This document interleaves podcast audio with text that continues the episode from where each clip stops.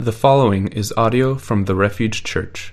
Every sermon is an invitation to understand, obey, and enjoy God.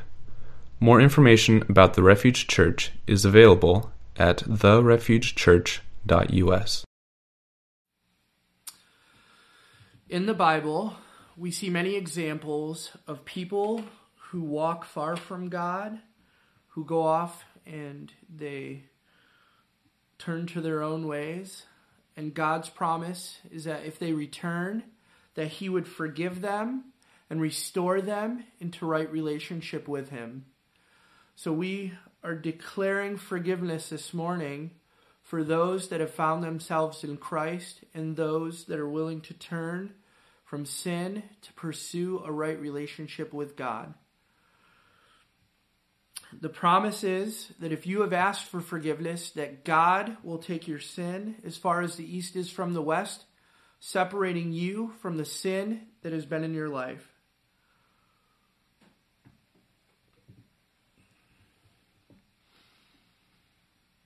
Let's pray this morning. Father, we thank you that you are a good God that you are faithful to those who find themselves in your care, that you completely fulfill your promises, that you forgive us of our shortcomings when we have confessed them to you, Father. We just ask that you would be with us this morning, be with our congregation, and help us, God to pursue you and to make you the object of our faith, of our hope, and in our love, Lord, that we would live more freely for you. In your name we pray this morning. Amen. We believe that the pursuit of joy does not lead us away from the places of pain. The pursuit of joy leads us along the way Jesus walked. To avoid the pain is to miss the way altogether. The way goes through the cross, but the cross is not the destination. In this sermon series, we invite you to rest your thought on and in Christ, who shows us the path beyond the cross that continues to eternal joy. We invite you to rest your mind in this happy thought. In preparation to this morning's sermon, I looked up some quotes that I wanted to share with you. We should purify our innate well of contentment. What an expression.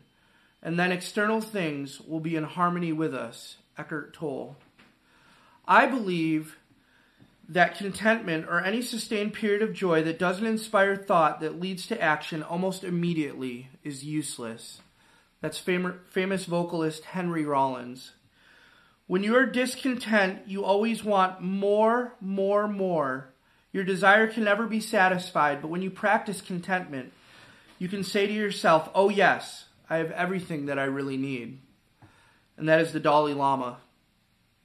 Revenge, lust, ambition, pride, and self will are too often exalted as the God of man's idolatry, while holiness, peace, contentment, and humility are viewed as unworthy of a second thought, and that is the pastor Charles Spurgeon. In case you didn't catch on, today we're going to talk about the secret of contentment. And as we bring our series to a close on happy thoughts, I can say that a lot of what I read today would produce a lot of happy thoughts. But I think the contentment that we're really looking for the secret of contentment to life and what it brings, we see as an example perfectly in Philippians 4:10 through 13 as Paul was following Jesus. And if we find ourselves in a position much like Paul found himself, we will not only see true contentment, but we will experience contentment in our lives. Contentment is this it is simply the state of being mentally or emotionally satisfied as things are. This is rarely me.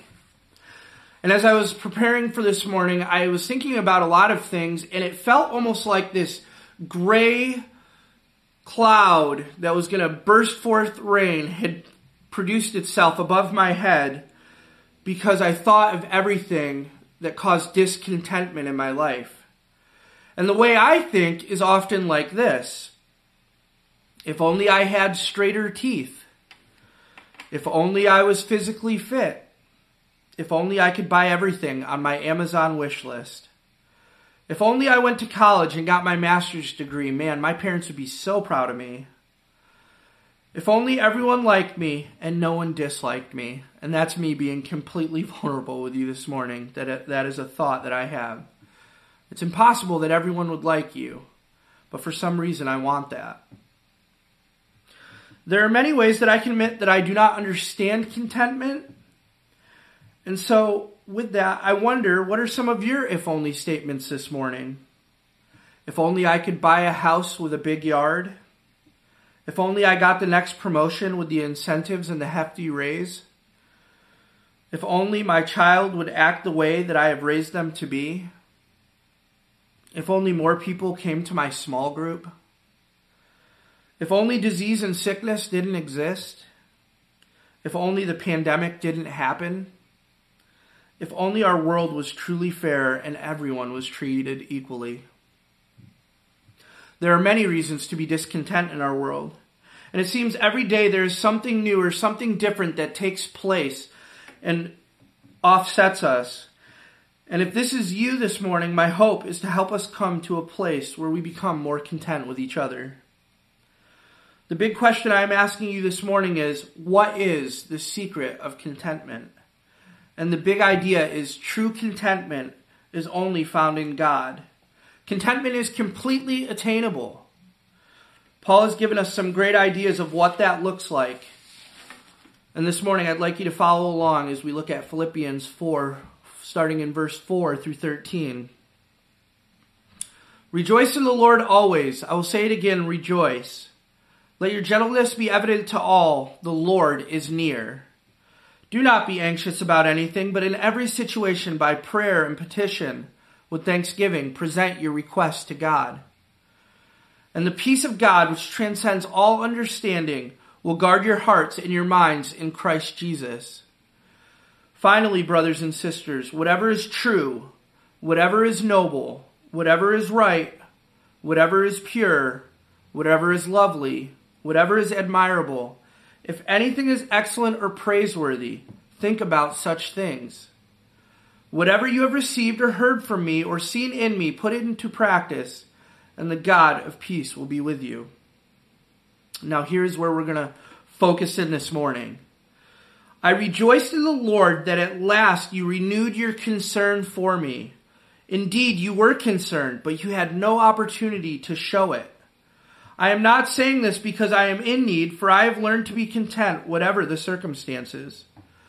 I know what it is to be in need, and I know what it is to have plenty.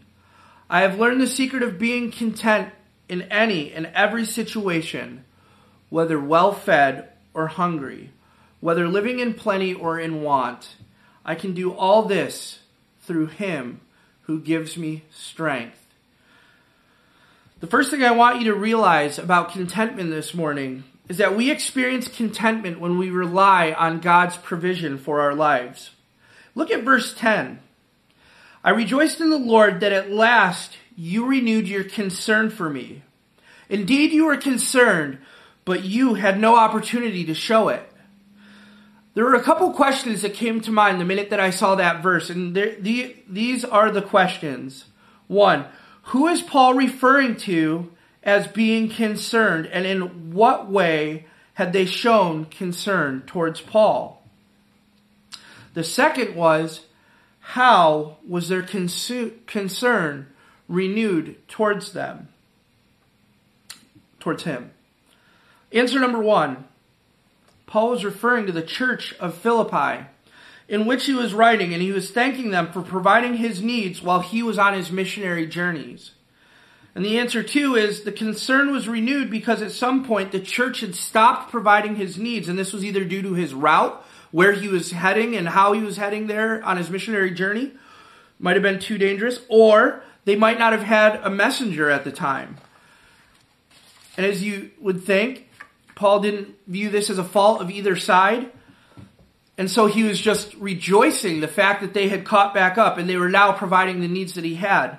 And at this time in church history, this was very important because there were false teachers that were coming into the church and what they were doing was they were kind of throwing themselves at the congregation and telling them things that they wanted to hear in hopes that those that had money or those that were not very intelligent with their money would give them more money and that they would become wealthy and kind of use this as a way to line their pocket.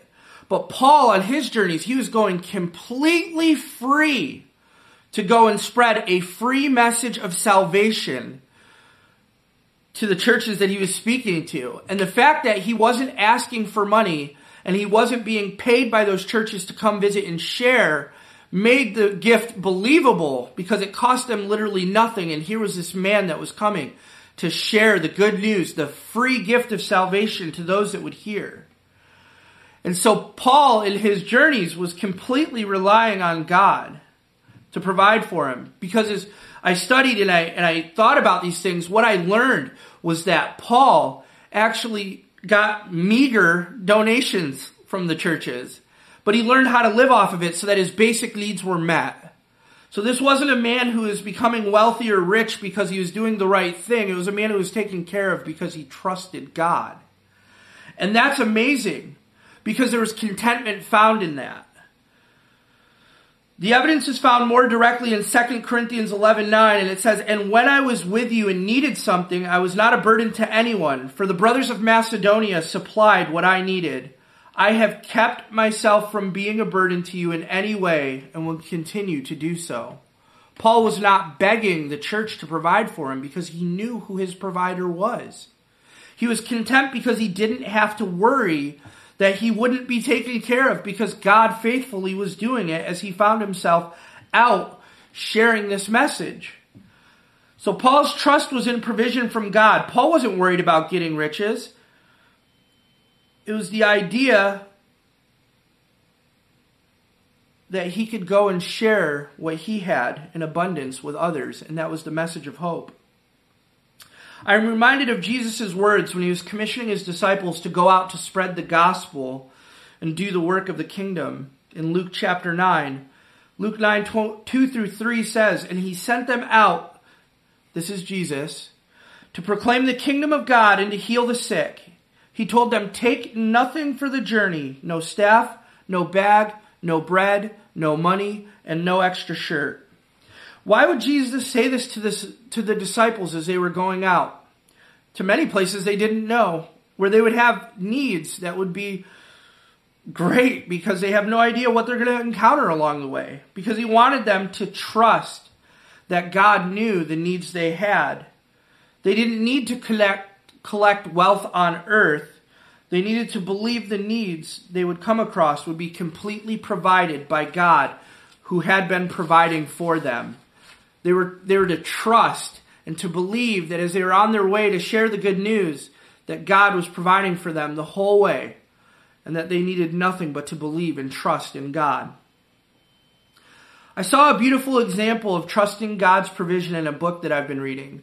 It's a classic called God Smuggler by a man named Brother Andrew. And Brother Andrew was from Holland and believed God had called him to take copies of Bibles into communist countries behind the Iron Curtain.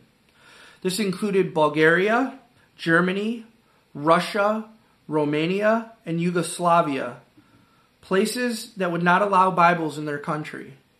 These Bibles were in the language of the people that he was visiting, and this was completely dangerous because if he was caught, he could have faced life in prison or he could have been murdered for his beliefs and become a martyr. While Brother Andrew was in Russia, he was gifted a smaller full Bible that was very rare during that time, and it was translated in Russian. And Brother Andrew had no idea where to find these Bibles or how to get them in mass quantity so that he could go back where there were hardly any Bibles and deliver not hundreds, but thousands of Bibles that were smaller copies to put in the hands of the believers who didn't have Bibles at the time. When he went and looked into what it would cost to print these Bibles in the language of the people of Russia in this smaller size, it was going to be $15,000 at $3 a copy. Being 500, um, oh no, being 5,000 copies. This was 13,000 more than what he had in his mission funds to continue the spread of Bibles and his journeys. While praying, Brother Andrew asked his wife what their house was worth. His wife was due to have their third or fourth child, and she said, Andrew, we can't sell our house. We have a baby on the way. But the next day, Andrew's wife had come to the resolve that this was God's house, and however he wanted them to respond, she was going to be obedient. When they had their house appraised, it was valued with their savings to be just over $15,000. Their hearts leapt with joy, so they had decided that they would sell the house for the greater cause. And these stories are rare.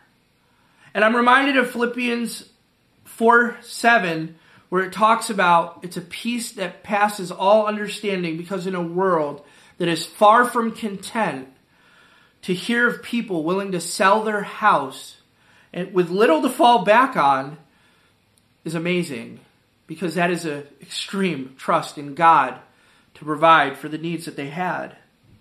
When the Dutch Bible Society heard what Andrew was doing, they agreed to pay for half of the Bibles to be manufactured. So when Andrew was reaching out in trust, God provided in another way because they were able to keep their home and spread the word, which was the true joy of their heart. These people weren't worried about where they were going to live or what was going to happen to them. They were worried about being true to God and trusting Him and making sure He is known in the circumstances that they found themselves in. They completely relied on God's provision for their life. Do you trust in God's provision for your life? I bet we'd be incredibly surprised if we practiced that more. I know I would be. I think a lot of times, if I'm honest with myself, when something happens and I need something to happen, I look for all the ways that I can supply or provide the need before I go to God. And that's sad because there's much more power there than what I can offer. We experience contentment when we rely on God's provision.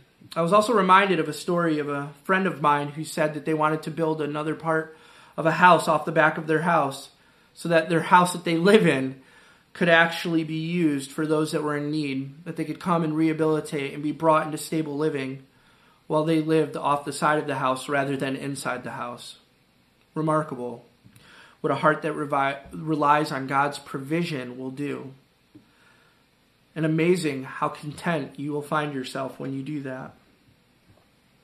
The second thing I want you to notice is that we experience contentment when we focus on God in every and all circumstances.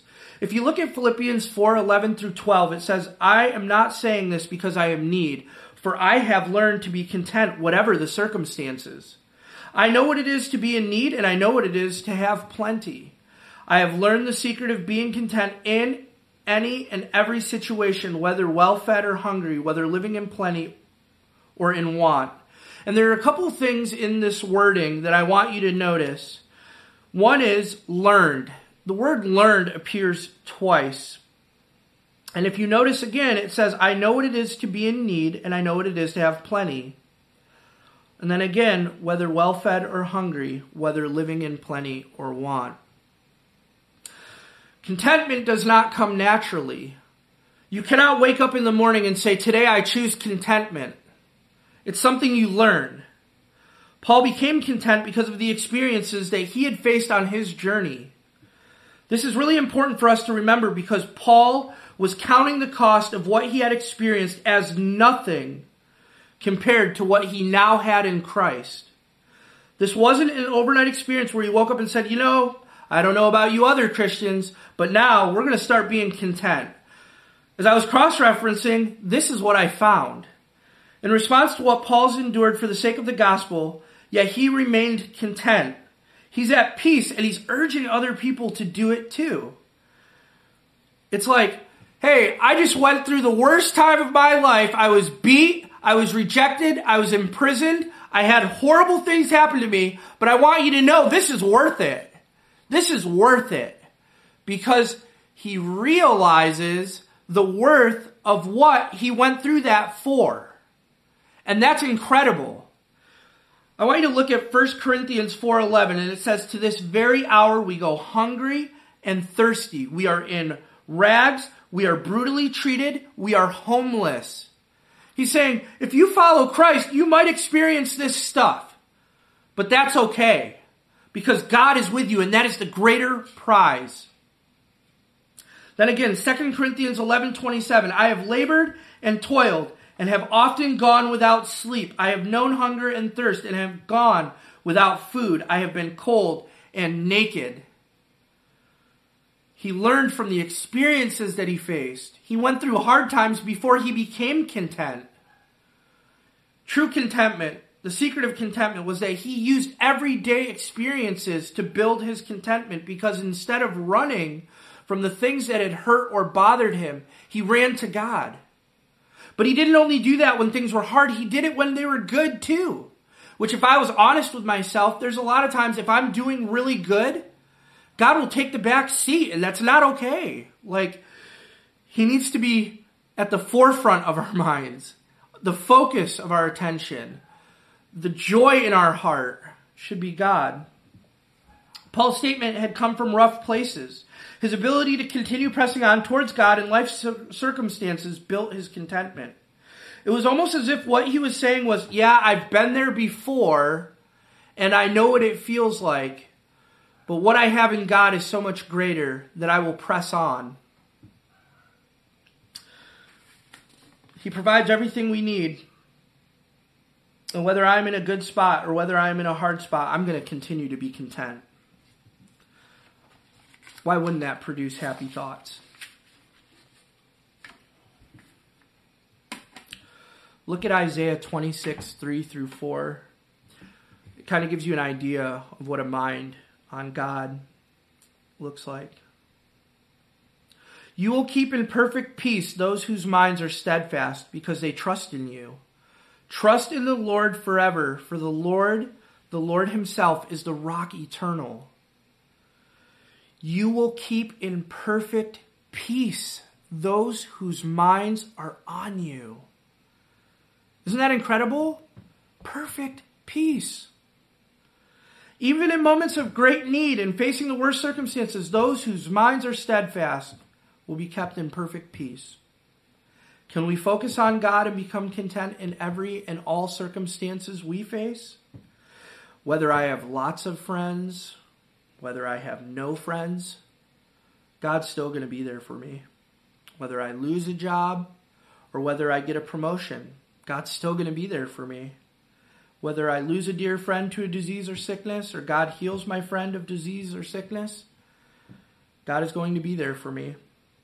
Do you believe that? In the face of the myriad of things that you face all the time, can you say, even though it's hard, I'm going to remain focused on the Lord?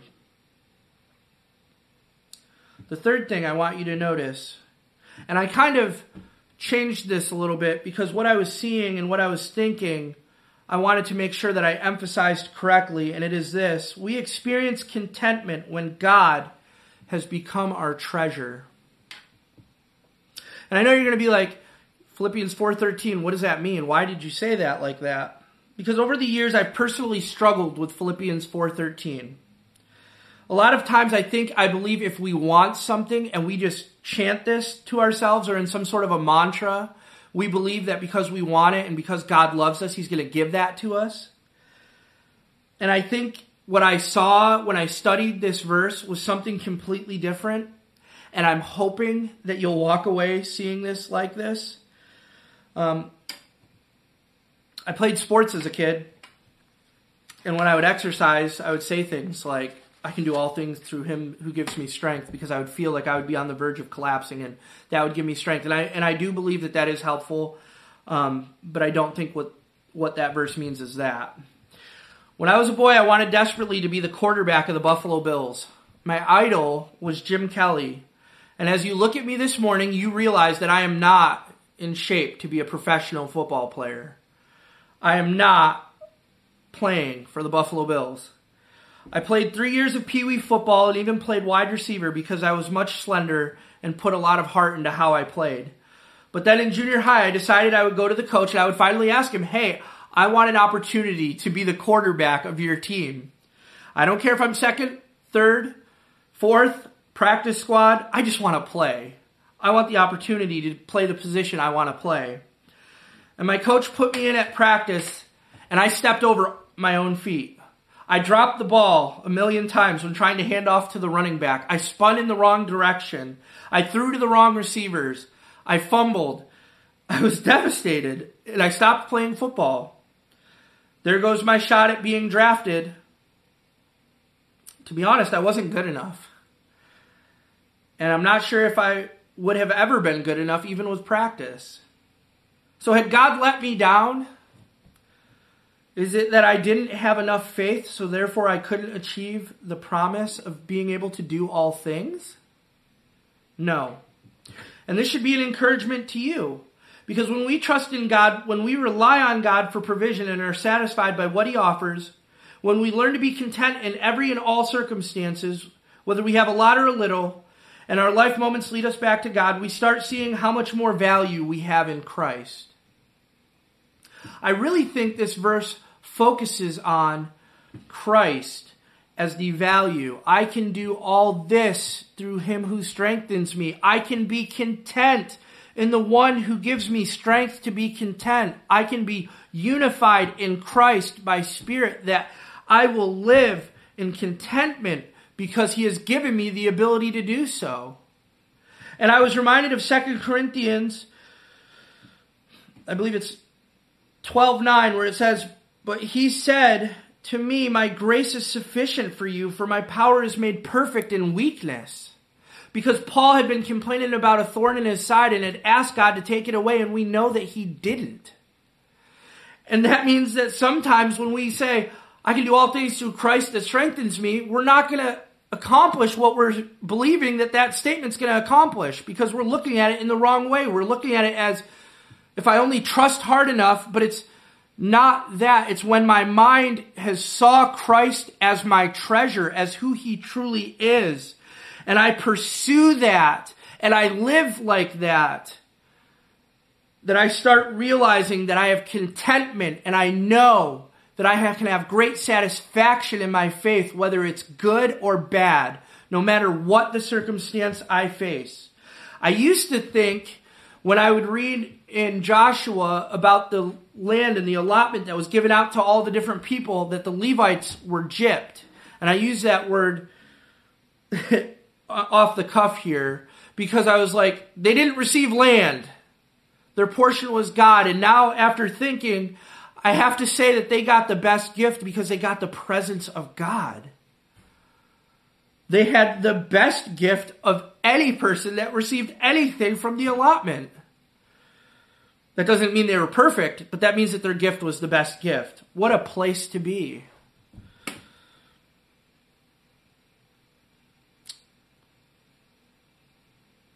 The verse that kept popping up in my mind as I was studying was that we came into the world naked and we're going to leave the world naked. That we don't take anything with us from this world. So we don't get to take the achievements and trophies with us that we have earned. And that is incredible because what is it that we do get to take with us? Well, if you have come to trust in the Lord Jesus Christ, you have gained the greatest gift of all, and that is an eternity with God the Father, and that is something that you have all the days of your life for all eternity. That is the real gift. A gift that cannot be stripped or taken from you, no matter what comes against you. Even though my football dreams as a boy were crushed, I know who I am in light of who He is now. God made me first and foremost to be His son, and I am loved. I'm the husband of Susanna and the father of Scarlett and Sydney and Samuel and Lola. I'm the manager of the Oasis Centers where I get to impact kids and tell them about Jesus. He made me one of the pastors here at the Refuge Church. And the best thought of all is that before I leave this world, I get to tell people about who I love the most. And hopefully they'll hear it and they come with me. That's way more exciting than what I could have been doing on a football field. This is why Paul knew the secret of contentment. Paul's mind was steadfast on God, and the presence of God was worth more than anything he could have accumulated in life. It wasn't about what he could get, it was what he was giving. Jesus, the message of free salvation to all those that believe. He understood that in the presence of God in his life, so he could be content. So, what do we do with this information? One, I want you to find areas where you struggle to rely on God and challenge yourself.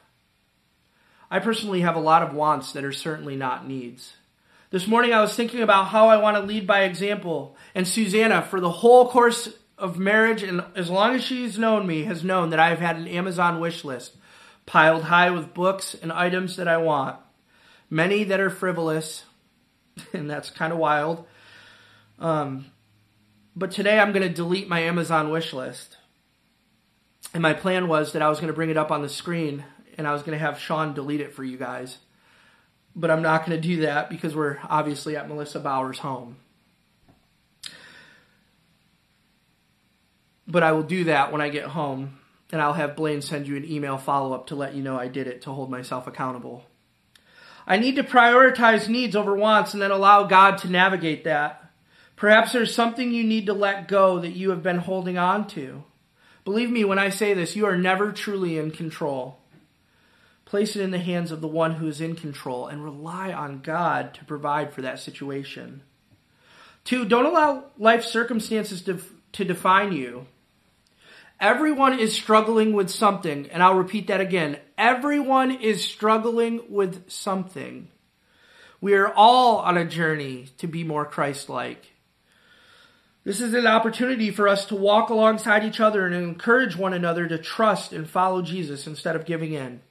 So let's fight together. Let's use our life's moments to draw us closer to Jesus instead of going farther away. Don't be fair weather. Be consistent and persistent.